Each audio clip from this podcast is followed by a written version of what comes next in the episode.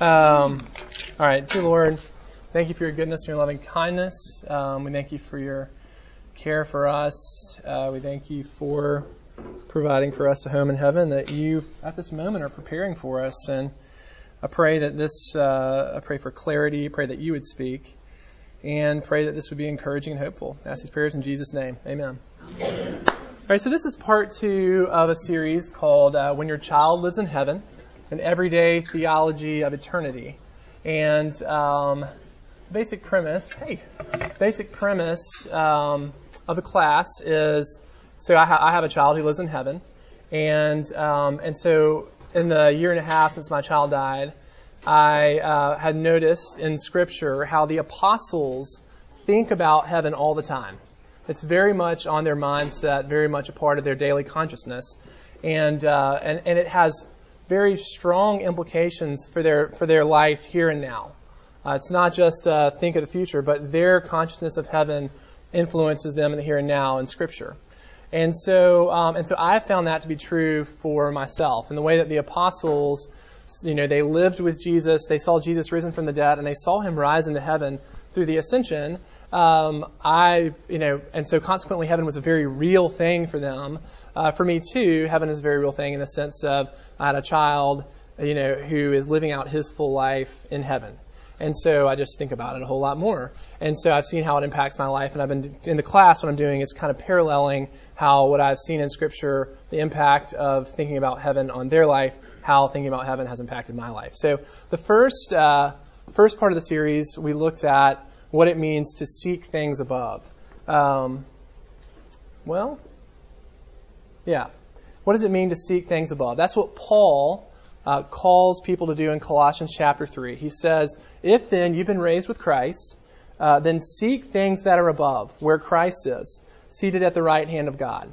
And so we talked about what does it mean to think about heaven, um, think about the second coming of Christ, um, uh, you know, on a daily basis, and for that to be a part of our consciousness as well. How might that influence us? We talked about how unique it is in Christianity that uh, Christianity is unique in that uh, there is actually that kind of a certain assurance of salvation, certain assurance in the afterlife. In most world religions, uh, salvation is based on your performance, whether you were did more good deeds than than bad deeds. And so, whereas with Christianity, the question is, have you had your sins forgiven? Um, and so you have, if, if the answer is yes, uh, you know, Christ has forgiven my sins, then you have a certainty of that of, of, of going to heaven. And so consequently, this is something that you can do. You can live in expectation, live thinking about um, about heaven. And so today, what we're gonna the, the t- next week we're gonna look at how it is that heaven changes you, how it sanctifies you, how it makes you into a person who's who's more charitable, more patient, more kind, who wants to repent from sin. But this week we're going to talk about um, how it is that heaven, um, heaven gives us hope in suffering. How it is that thinking about heaven gives us hope in suffering. And you see, this is probably the primary time when the apostles are thinking about heaven, is as a comfort for suffering. And I'm going to start out here. I mean, you know, one of the things, this is probably very predictable um, when talking about a kid who grew up in Mountain Brook that I love black gospel music. Like, love it. Very into it. And, um, it always, it always will make me laugh when I'm on, uh, the reactions I get if I'm ever in a situation where I'm, uh, like in a, an African an African American church when I can like name all the gospel singers and and go back and name all these titles of spirituals and I can like talk major gospel game and they're like so stunned that this guy who's so so white can you know, have this like depth of knowledge about uh, about gospel music. But I'm going to play this song and what I want you to see in this song is how the singer he um, the speaker of the song he is has present suffering has present suffering that he's wrestling with. But the refrain that he says over and over again is "On my way home." So here we go. Let's give it up for the uh, the Canton the Canton singers, the Canton spirituals. If y'all want to clap, you're not gonna hurt my feelings now, right?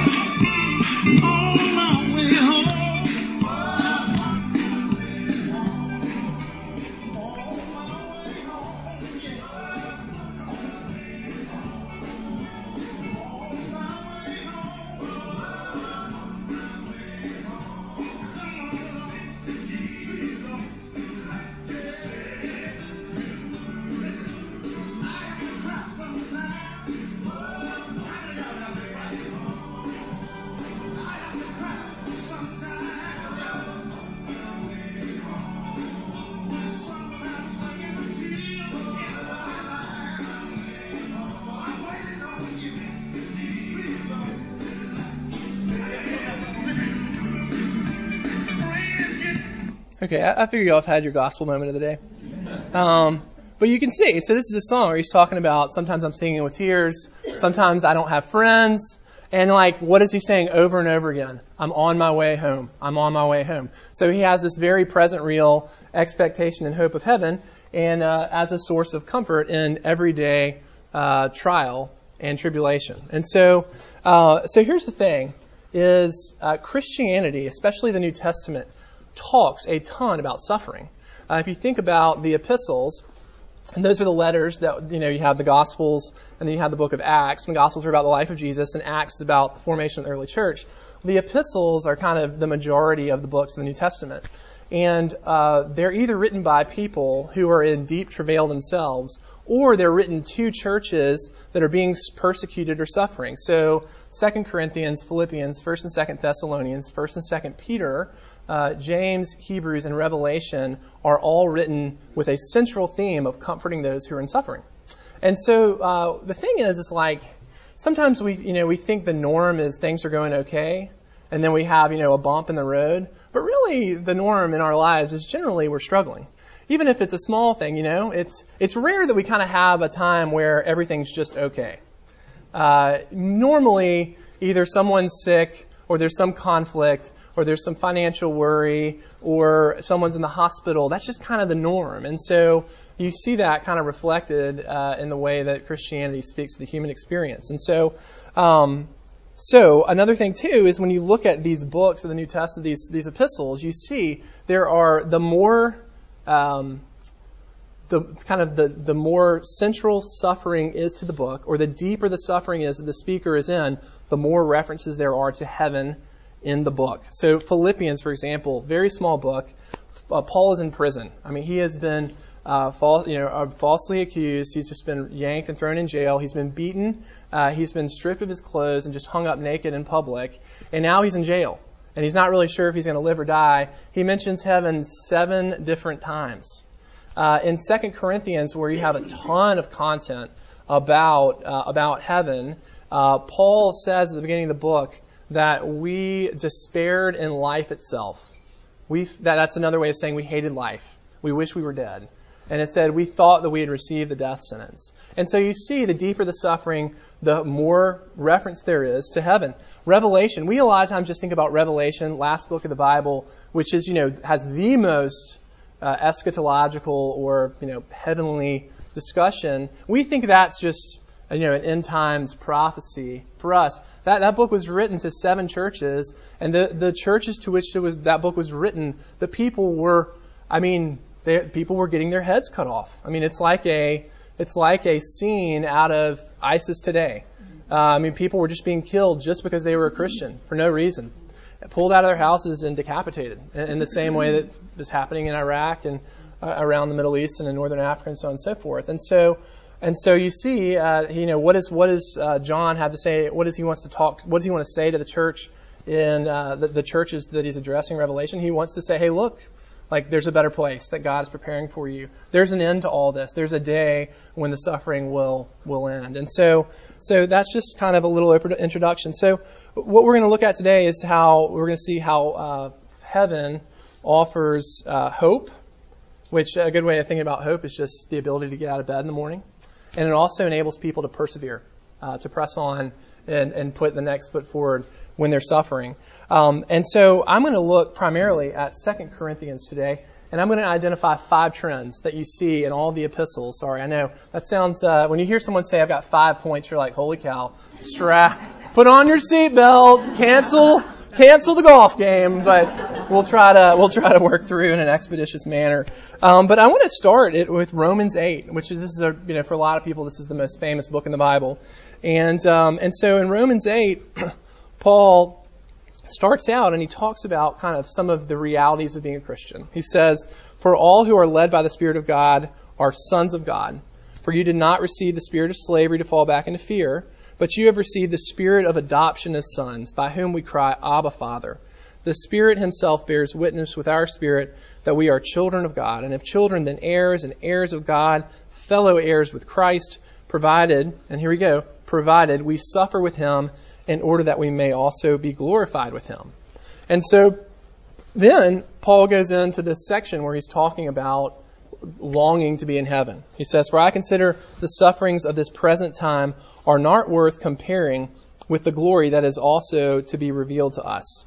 For the creation waits with eager longing for the revealing of the sons of God. For the creation was subjected to futility, not willingly, but because of him who subjected in hope that the creation itself will be set free from its bondage to corruption and obtain the freedom of the, of the glory of the children of God. So I, I um, heard a uh, pastor this week uh, talking about this text. His name is Ligon Duncan. He used to be the head pastor of First Presbyterian Church in Jackson. He's now the chancellor of Reformed Theological Seminary. And he said, you know, why is it that Paul immediately jumps into heaven right after he talks about suffering? And he says, because you cannot handle life if you do not have a hope of heaven. You cannot, life is so hard, there is so much difficulty, there is so much suffering that you would be, be crushed by it or you would be forced uh, to live in denial and hide from reality if you do not have this hope. And that's why Paul immediately goes into it. And so, um, so you know, so that's that's kind of an interesting way to kind of intro. And so, what we're going to look at here first is 2 Corinthians chapter four, and um, and it's going to spill into chapter five. And Paul is Paul has just been going through a lot. he's he's had a rough go to a point where people have started to question: Is is Paul? I mean, is Paul really a Christian? Like, is he really a legit apostle? Like, everything's going so bad for him. It just seems like maybe God is against him. Oh, holy cow! How about you? And um, uh, I think that's Charlie. I think you might be leaning on the lights. I thought that was the hand of God. Did I say something wrong? Did I say something wrong? I'm getting straight to the text. No. Um, uh, and so Paul is Paul is kind of working out the legitimacy of his of, of him being an apostle, but he's also too talking about the hope he has that has enabled him to walk through a period where he says that he despaired in life itself. And so first he says, "But we have this treasure in jars of clay to show that the surpassing power belongs to God and not to us. We are afflicted in every way, but not crushed, perplexed." But not driven to despair, persecuted, but not forsaken, struck down, but not destroyed, to, all, to always carrying in the body the death of Christ, so that the life of Christ may also be manifested in our body. So he's saying, like, we have gone through everything, but hey, we're still walking. Like, we still have hope. We're, we're still, we're still persevering. It says, For we who live life are always being given over to death for Jesus' sake, so that the life of Jesus also may be manifested in our mortal death so that so death is at work in us, but life in you. Since we have the same spirit of faith according to what has been written, I believed and so I spoke. We also believe and so we also speak, knowing that he who raised the Lord Jesus will raise us also with Jesus and bring us with you into his presence. So he's talking about this hope of, of being in heaven with Christ. For it is all for your sake, so that we so that as grace extends to more and more people, it may increase thanksgiving to the glory of God. So we do not lose heart. We've got hope. Though our outer self is wasting away, our inner self is being renewed day by day.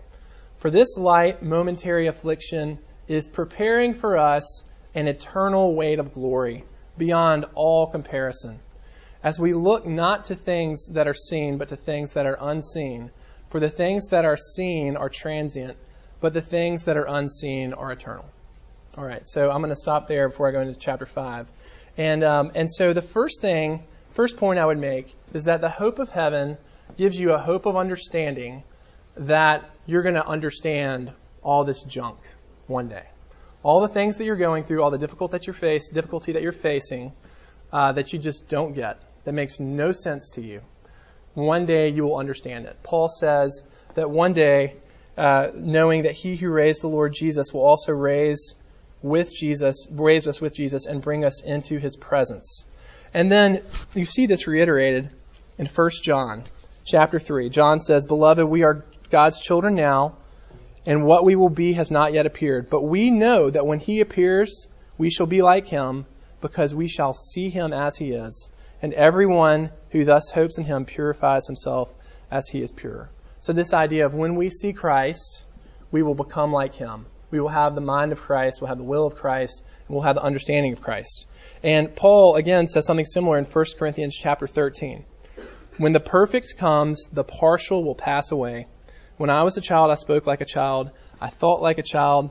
I reasoned like a child. When I became a man, I lost this text. Um, but anyhow, he says now, now, um, paraphrase. Now we see through a murky lens, but then we will see him face to face, and we will we will understand. And so uh, I think that for people in suffering, um, it is one of the most difficult things is understanding why these things are going on. Um, I, you know, why why did my three year old child die? You know, we don't have a medical explanation for why he died. Um, you know, uh, something I would kind of cry and lament, especially early on, was like, why does it have to be this way? Like, why is this my plan? Uh, I can remember getting to the hospital um, when I got the call that that he was dead, and I was like, I just, I never thought that I was going to be the cautionary tale. I never thought that you know you know the you know those people that something really bad happened to them, and every time you know for for the next 20 years when you see them in the grocery store, you're like, oh yeah, it's just like in the back of your mind, like that's the uh, that's the person who lost their leg in a car accident, or that's the person uh, you know that's the person that has two stillborn children, or that's the person whose husband died of cancer when they were in their 20s, you know. And I was like, I, I never thought I was going to be that person. And uh, and so there was this kind of confusion of why, why, why. And the thing I would continue to go back to is like, I'm going to get this one day. It's going to make sense. And even more than that, my child understands it now. Like Cameron understands this. He is not confused. He is not frustrated. Um, as as someone in heaven, he um, you know, I'm, I'm not I'm not sure that he necessarily is look he's not like looking down on us, you know, watching the class day or anything like that. But uh, but he has seen Christ in his full glory, and he is without sin. He has the wisdom of Christ, and so um, he, I think, probably sees things that God is doing through his life. Uh, you know, because Paul says in, in chapter one of Philippians that he who began a good work and you will perfect it on the day of Christ Jesus. So what God has begun in your life does not end when you die. It flows all the way to the second coming of Christ. There are waves and impacts that continue to go on. And so I think that he probably gets to appreciate that. And I think if I could have a conversation with him and say, I don't understand this, he would be like, don't worry. Like, I promise you. Like, this, the, the return on investment is there. Like, the good is outweighing the bad, and, um, and you'll get this one day, but you're just going to have to trust me. Like, this, this makes sense to God, and this makes sense to, to all of us up here. And so there's this hope that even though we don't understand now and we won't fully, we'll never understand in this life, there will be a day when I'll get it and I'll be, and I'll be grateful. I'll be grateful. I won't have any questions. It'll all be resolved.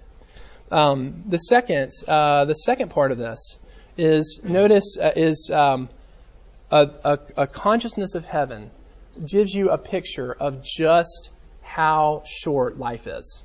I used to always say, especially when I was in my 20s, I was like, life is not short. life is really long. life is really long. Um, and then you talk to people when they're they're you know 40s and 50s and 60s, and they'll be like, no, no, no, life is really short. I can remember Limehouse the day after Frank Limehouse the day after the funeral. He's like, he's like, look, man, you can't believe this right now. He's like, but in a blink of an eye, you're going to be 70 like me. And so, but especially too, when you think about this, um, well, sorry, g- going back to the text. Uh, you know, how does Paul describe his affliction? He describes it as light and momentary. Light and momentary. Okay? I mean, that's, you know, the, the, one of the Greek words for momentary is the equivalent to like the passing of a vapor. Just a, you know, snap of a finger, blink of an eye. And, uh, and, you know, this is reiterated by, uh, in 1 Peter. Some people call Peter the epistle of suffering. And in 1 Peter, he's speaking to these people whose backs are just absolutely against the wall. And he says, In this you rejoice, though now for a little while, if necessary, you have been grieved by various trials. For a little while. Or as Mary Matthews would say, little bit. Little bit, Dad. Little bit. Just little bit. Um, and then again, um, uh, again in 2 Peter, he says, I think it right, as long as I am in this body, to stir it by way of reminder, since I know that the putting off of my body will be soon, as our Lord Jesus Christ has made clear to me. Like, uh, the end of my life is soon. It's, you know, uh, it's, it's not going to be that long. And so, if you start to, uh, I have found myself, uh, well, sorry, story first. uh, I used to have I used to teach high school in the inner city, and I had this story of this student, God bless him, Carlos V. He was a member of the Charlotte branch of the King Crips, and he liked to show off his gang symbol all the time in class. He liked to do that. It made me feel really comfortable. My safety was really good. and, um, and so I had a rule: when you teach high school in the inner city, uh, when you teach high school in the inner city, you can't let kids go to the bathroom. They get one bathroom pass a quarter.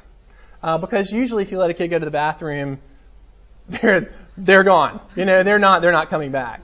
And so you give them one bathroom pass a quarter, sounds crazy. I know high school students are like, you're the worst teacher. Uh, but, uh, that, that way, if it was really emergency, then I'm like, okay, you, you know, you, you gotta make it count. God bless him. Carlos, Carlos was not the most patient fellow. And the classes at my school were an hour and 15 minutes long. It was a A day, B day kind of class. Great, really smart, really smart, uh, especially in inner city. And um, and so uh, Carlos, with like five minutes left in class, he'd been in class for an hour and 10 minutes. And Carlos was like, I need to go to the bathroom. I was like, Carlos, you've used your bathroom pass for the quarter, uh, and class ends in five minutes. And he just he would just walk out of the class, just hit the road. I'd be like, Carlos, you do know that I'm going to write you up and you're going to get in trouble. And he had just hit the road. And it was just like, five more minutes, Carlos! I don't want you to get suspended. I don't want you to get mad at me because you flash your gang symbol all the time. But, um, anyhow, uh, anyhow, and, uh, and it was just like so maddening and so frustrating. But like, as I think about, think about eternity, guys. Like you may, you know, statistics say you maybe you'll live 75, 85, maybe 90 years on this earth. Like, trillions of years in heaven, trillions of years in the restored earth. Okay? Like that is a long time compared to another 50 years here. I, I when Cam first died, I was like, how am I going to live 50 years without my child? How am I going to go another 50 years without like hugging and holding my child? And it was just was overwhelming. And the more I started, but when I would think about eternity and be like, I have I have 50 trillion years ahead of me to be with my child in heaven and in the restored earth. It's, it's, it becomes more manageable. And, and it really, it really kind of helps us to think life really is short. Like this life is not that long, relatively speaking. And it, and it just kind of settles you down and gives you a hope to endure. Because when we want to just give up and check out, it really is a Carlos Fee kind of mentality. It's a Carlos Fee mentality but when we think in the relative scale. All right, third thing uh, is comparison, uh, the comparison of the struggles of this life relative to the joy and the happiness and the exhilaration of life in heaven. And you see, Paul says that in Romans 8. I consider the sufferings of this life. Um, I consider, I'm so great at scripture memorization. Um, I consider the sufferings of this present time are not worth comparing with the glory of God. That is, that is to be revealed to us. And he reiterates this in 2 Corinthians. He says that God is preparing us for this light momentary affliction is preparing us for an eternal weight of glory beyond comparison. Um, and so basically, uh, when you th- it's it's kind of like again, all you financial people are just going to love this class. It's a return on investment kind of thing. Think about the investment of the suffering of this life as compared to perfect bliss forever. Um, I, uh, you know, th- think about this too. Anyone here think traveling is kind of a hassle? You know, it's it, if you're driving somewhere, packing up the car is really a pain. If you're flying somewhere, if if if you're married to Lauren Cole, you're going to get a flight delay. I never had a flight delay in my whole life until I married Lauren. And now I can't fly without a flight delay. But if you're going somewhere really, really good, I mean, let's pretend that you're headed to Fiji for four weeks, or you're headed to the Bahamas for a month. You're going to go ski in Vail for the whole month of December. I mean, hey, is packing the bags really that bad? You know, is is is packing the car that bad? Is the flight delay at the airport that big a deal? Not that big a deal. Um, and so it's a similar thing too. Uh, uh, sorry, youth group story. One one year we just we felt this strong call to do this retreat that coincidentally ended at the U2 concert in Nashville. Uh, I mean, what a perfect summer for a worldview retreat, right? And, you know, we had never done it before. We haven't done it since. It was just the summer when U2 played in Nashville, right? And, uh, I can, we got, we just, it was like an act of God. We ended up, uh, uh, four, four of my students and I, we ended up in the inner ring. And that's a long story of how we got there. It's a great story. It involves a truck driver telling us to trust him. But, um, you know, uh, anybody sending your kids with me on a trip this summer? Um, but we somehow weaseled our way into the inner ring. And then the guy, the truck driver, tells us, stand right here.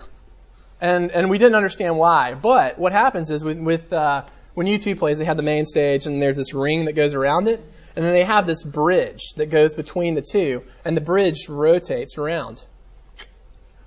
We were standing right where the bridge would stop. So, like, Bono was, I could have touched his feet if I wanted to get thrown out. Um, I could have touched his feet. And, you know, the Edge would sit there and play, like, an entire song right above us. Okay? It was amazing. But, we were sitting in, we couldn't get out of the inner ring. Once you're in, you're in. So, it's July. It's Nashville. We're on a football field. There is no shade. The sweat content was off the charts. Junior high boys locker room kind of stuff. And, you know, you just like, you wanted to, you wanted to check out. You wanted to just, all right, I'm just forget about it. I'm just going to stand in general admission and I'm going to go get a Coke and some water and go to the bathroom. But we just kind of stuck in there. And then, I mean, an amazing concert. And then to have Bono and the Edge like sitting right above us completely worth it. Completely worth it. But th- these are all like the vacation analogy and the U2 analogy are, are pitiful analogies because your experience in heaven will be greater than the best moment of your entire life on this earth, exponentially so. It will be so much better.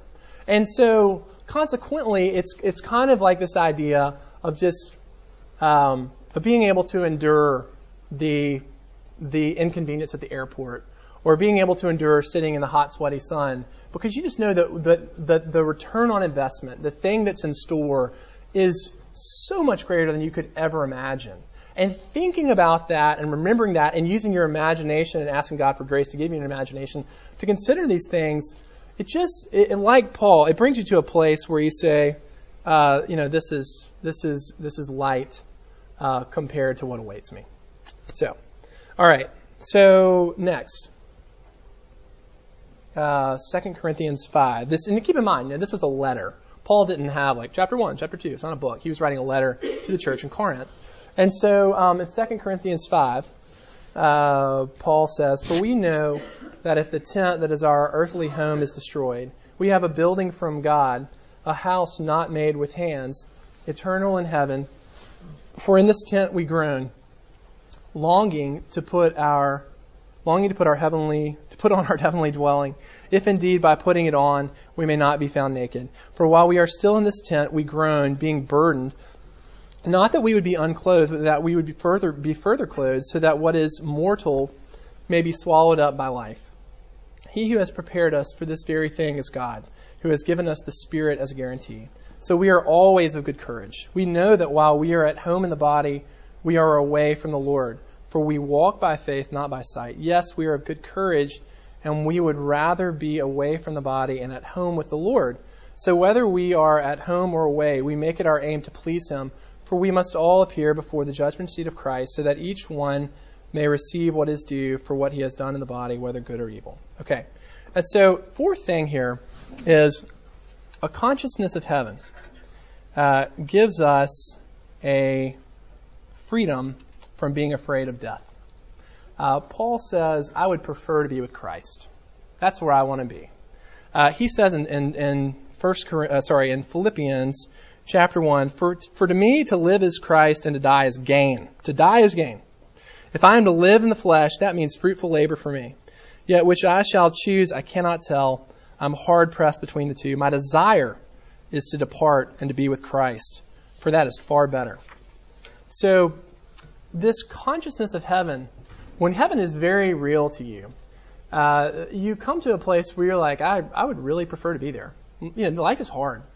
Um, and that's not, and, and by the way, I, I think that, uh, you, you, know, someone could hear that wrong in the sense of be like, like hear that as a suicidal thing. Like, hey, I want to be out of here. I'm just going to take matters into my own hands. Because Paul is emphatic. He says, no, it's better for me to stay here. Like God, I, I can, I can endure um, this, this suffering that I'm going through, this depression I'm in right now. It's not that long. Um, and God has things for me to do. God has things for me to do here. He has people for me to love. He has ways to participate in His redemption. Only thing you can you can you cannot you can do on earth that you cannot do in heaven. You cannot share the gospel with anyone in heaven. And so this is not a yeah just check out kind of thing, uh, fatalism. But it is a it, but it is a it is a thing to say that it is a powerful thing when you are not afraid to die. It changes the way you live your life, um, and it is a hopeful thing because a lot of people uh, you know, they kind of live their lives afraid of dying. And I, I was about about four months after Cam died. I was uh, I was at Lifetime. Um, uh, the kindest thing. So my, one of my old swim teams, uh, they they bought us a gift membership to this gym near our house, and it's been a complete blessing.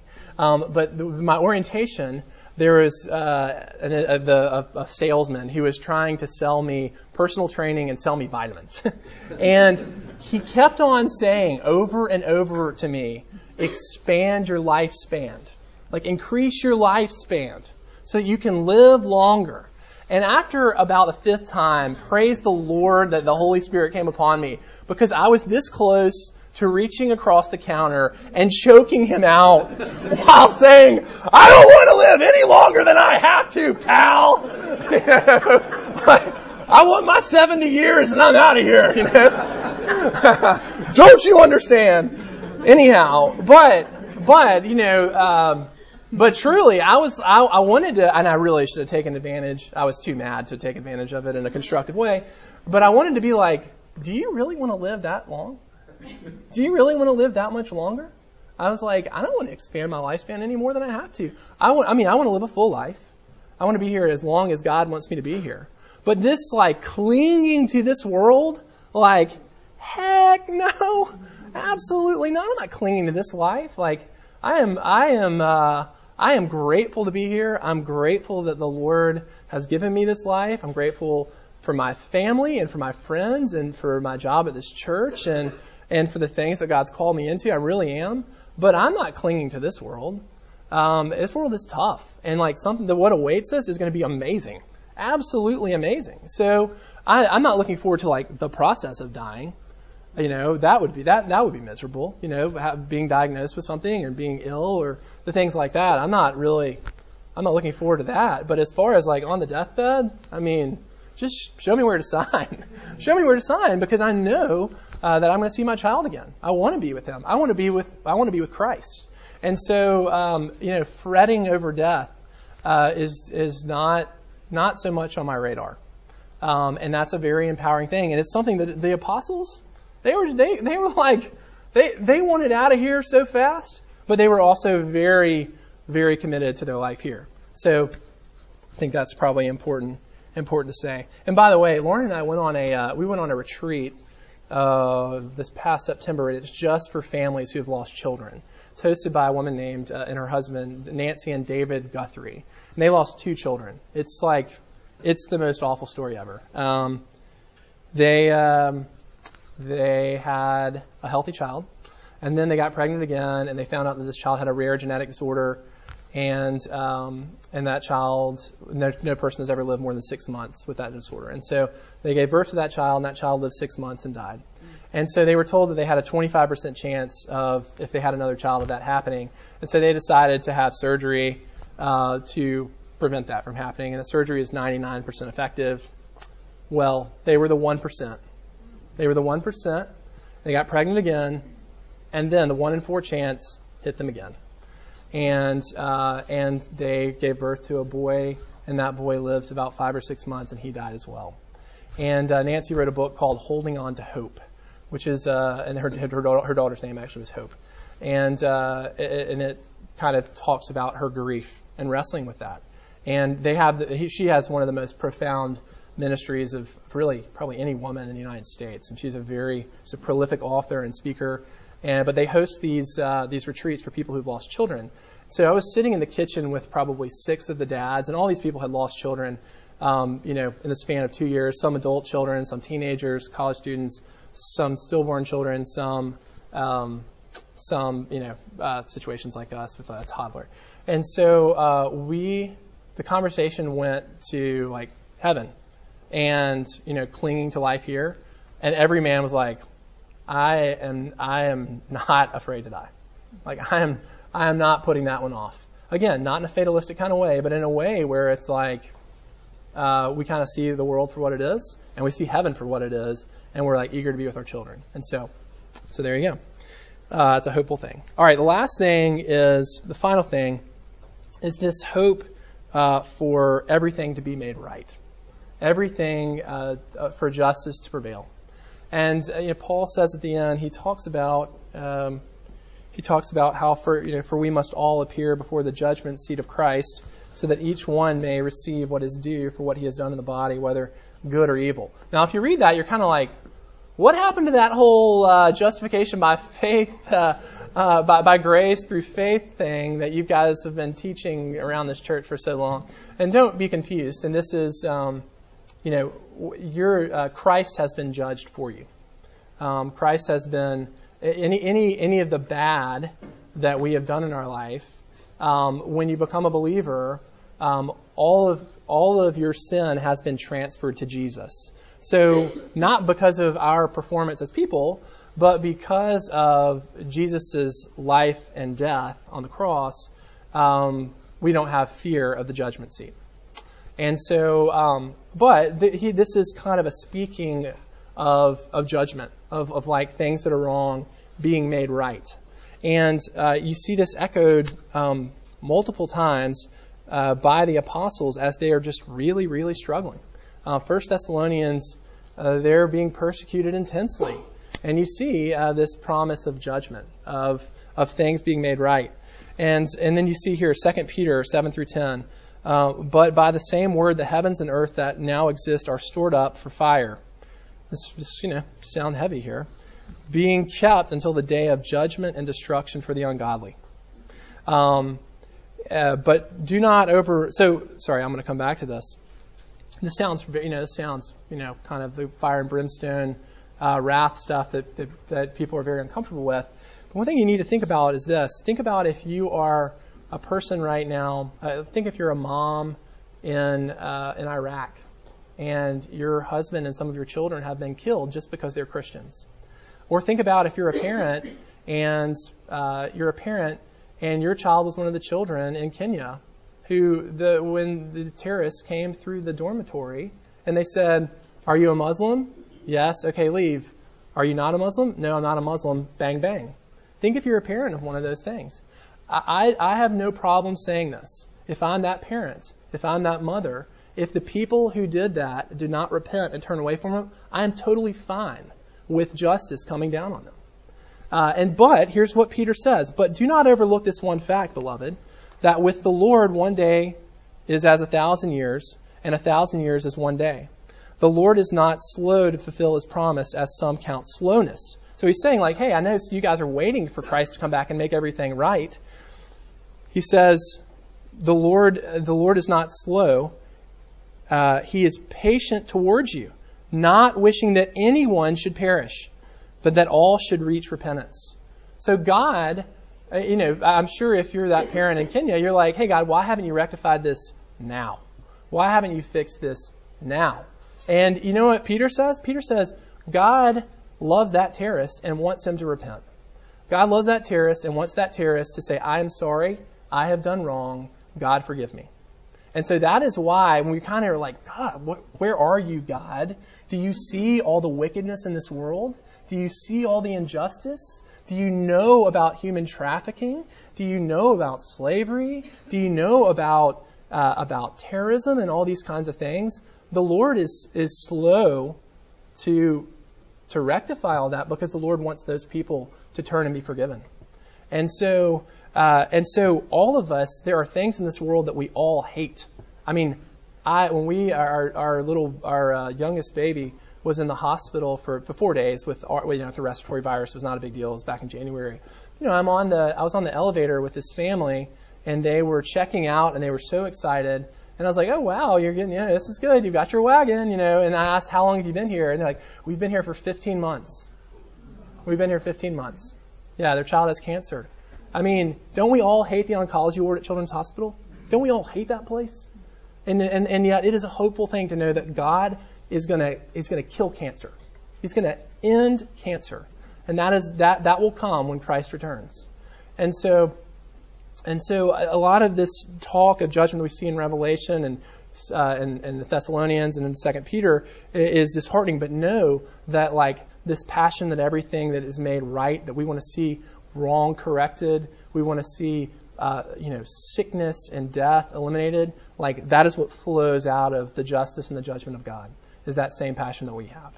And so, last thing I'm going to say here, or I'm going to play, is uh, some of you are probably familiar with this song.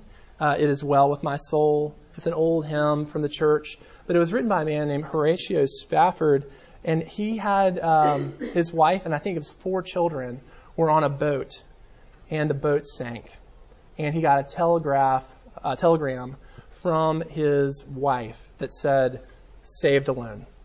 So he lost all of his children, and so he writes this song. Oh, Lord have mercy, that's tough. So he writes the song saying, you know, that it is well with my soul. Like, I've, I, I have, I have, I've grieved this. I'm in pain. I will always be in pain. But at the end of things, it is, I'm okay. Like, it is well with my soul. And here are the last two, the last two verses. The, the, the second to last is, uh, he talks about his salvation, about the forgiveness of his sins. But listen to what his, the, the kind of the conclusion of the song for him. He talks about the coming of Christ and everything being made right.